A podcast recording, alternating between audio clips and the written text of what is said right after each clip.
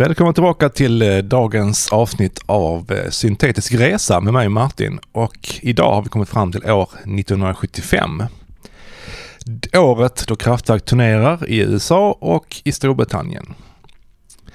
Det här året händer inte så mycket, jättemycket med synt. Det händer såklart grejer ändå. Men jag fick välja mellan Kraftwerk eller Tangerine Dream. Och jag valde Kraftwerk eftersom det är mina favoriter.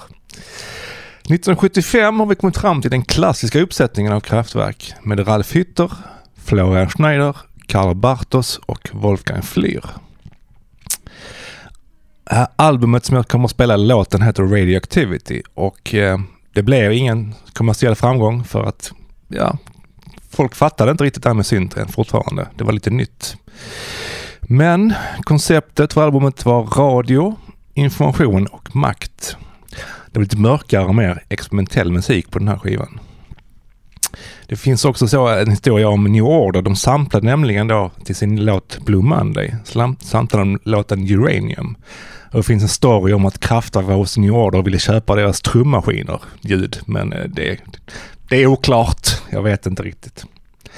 Det finns ju en myt eller en historia om att Kraftwerk bygger sina egna syntar. Det stämmer delvis.